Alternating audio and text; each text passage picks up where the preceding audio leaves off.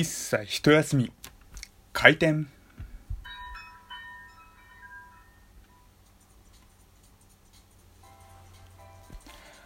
はい、皆様ごきげんよう最初のところで今かすれてしまいましたね。失礼しました。改めて、皆様ごきげんよう、喫茶一休みゆうさとでございます。なんでですかね。なんかラジオトークで話そうとすると、ちょっと最初の出だしのところがみたいな、なんかかすれるというか、うまく発声できない問題が僕の中で今生じておりますが、ちょっと気をつけますさて、今回のラジオトーク喫茶一休み第10回目、2桁乗りましたね。三日坊主にならなかったっていうね、本当に自分ではそこを褒めてあげたいというところです。さて、今回、喫茶一休みなんですけれども、ちょっと新しいというか初めてではないんですけれども、台本なしでやってみようかなと思います。一回ね、初めてツイキャスをやった後にノリで、いやさっきツイキャスやってなんですよ的な、ラジオトークを配信したことがあるんですけれども、今日は一つだけ大きなテーマを決めて、それに向かって台本なしでやっていこうかなと。今まで僕台本っていうものではないんですけれども、メモ書きっていうのは用意していたんですね。例えば今日はこのテーマ、喫茶一休み挨拶ジングルなります挨拶で、その後はトピックごとにこれとこれとこれとこれとこれみたいな、本当に何を喋ろうかくらいのメモを用意していたんですけれども、僕この前メモってたくせに話す内容を忘れてしまうっていう大失態をちょっと犯してしまいまして、これならいっそのことなしでやってみてはどうかなというところからですね、今回は台本なしでメモ本当にないですでやってみたいななんて思います。はい、前置きがちょっとね、長くなってしまいましたが、今日のテーマは、僕のガチな悩み不眠です。正直なこと言うと、最近2日に一遍しか寝れないんですよねっていうと、なんか 小学校高校生中学生時代の、やべえ俺寝てねえわつれえわみたいな、そんな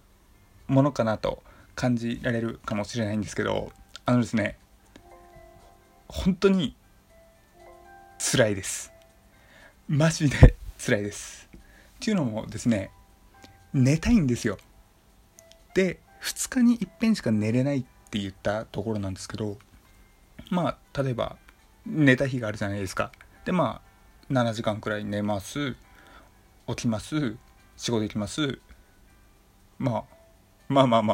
普通に働きます。書いてきます。ブログ書きます。ツイッターやります。ラジオトークやります。で、一日の流れ、特段昨日と変わってないんですよ。ただ、12時に布団入ったとして、5時くらいまで全然寝れなくて。で、ちょっとだけ意識失ったと思いきや、朝、基本な7時とかには起きてるんですけど、なので2時間くらいしか寝られていない。で、なおかつ起きようとしてもっていうか、起きて、そのまんま仕事行ってももちろん眠い、っていう状態なんですね。で、この状況がですね、ちょっとここ何週間か続いている状態でして、眠いんです。なんかこの、やばい、もう寝てなくて辛い、俺実はすごいでしょ、なんていう、そういう、なんていうんでしょう、中二病感のようなものではなく、ガチで寝たい、ガチで眠いっていう、本当にね、不眠とはこんなに辛いものなのかと思いましてね。で、一回っていうか、調べたんですよ、不眠の原因みたいな。で、いろいろありまして、例えば携帯とかパソコンを寝る1時間前かなには絶対見るなであったりとか、シャワーだけじゃなくお風呂をちょっと浴びるお風呂に入ってとかっていうのもろもろあって試したんですよ、もろもろと。まあ治ってたら今ラジオトークで話しないわっていう感じなんですけどね。そうでダメで、で他に原因は何かなって思って、でいろいろ見てみたらストレスっていう風にあったんですよ。あれ今ノンストレスなんだけどなって自分では思ってるんですけど、どうなんでしょうね。皆さんストレス感じてます？まあもちろんね、生きてる以上なんか全てがラッキー、全てがハッピーみたいなね、そんなもちろん人にとって嫌なこととかもちろんあると思いますけど、なんか結構ストレスって感じてないはずだったんですけどね。ちょっと心のどっかで何かストレスがあったんでしょうか、っていうね問いかけをしても、まあそもそもお前誰やねんっていう感じなんでね、答えられないかとは思いますが、そうまあそういった状況でございましてね、皆さんどうですかね。睡眠の質とかって気遣ってます？なんか僕昔アプリでスマホのアプリで何でしたっけ、レム睡眠とノンレム睡眠の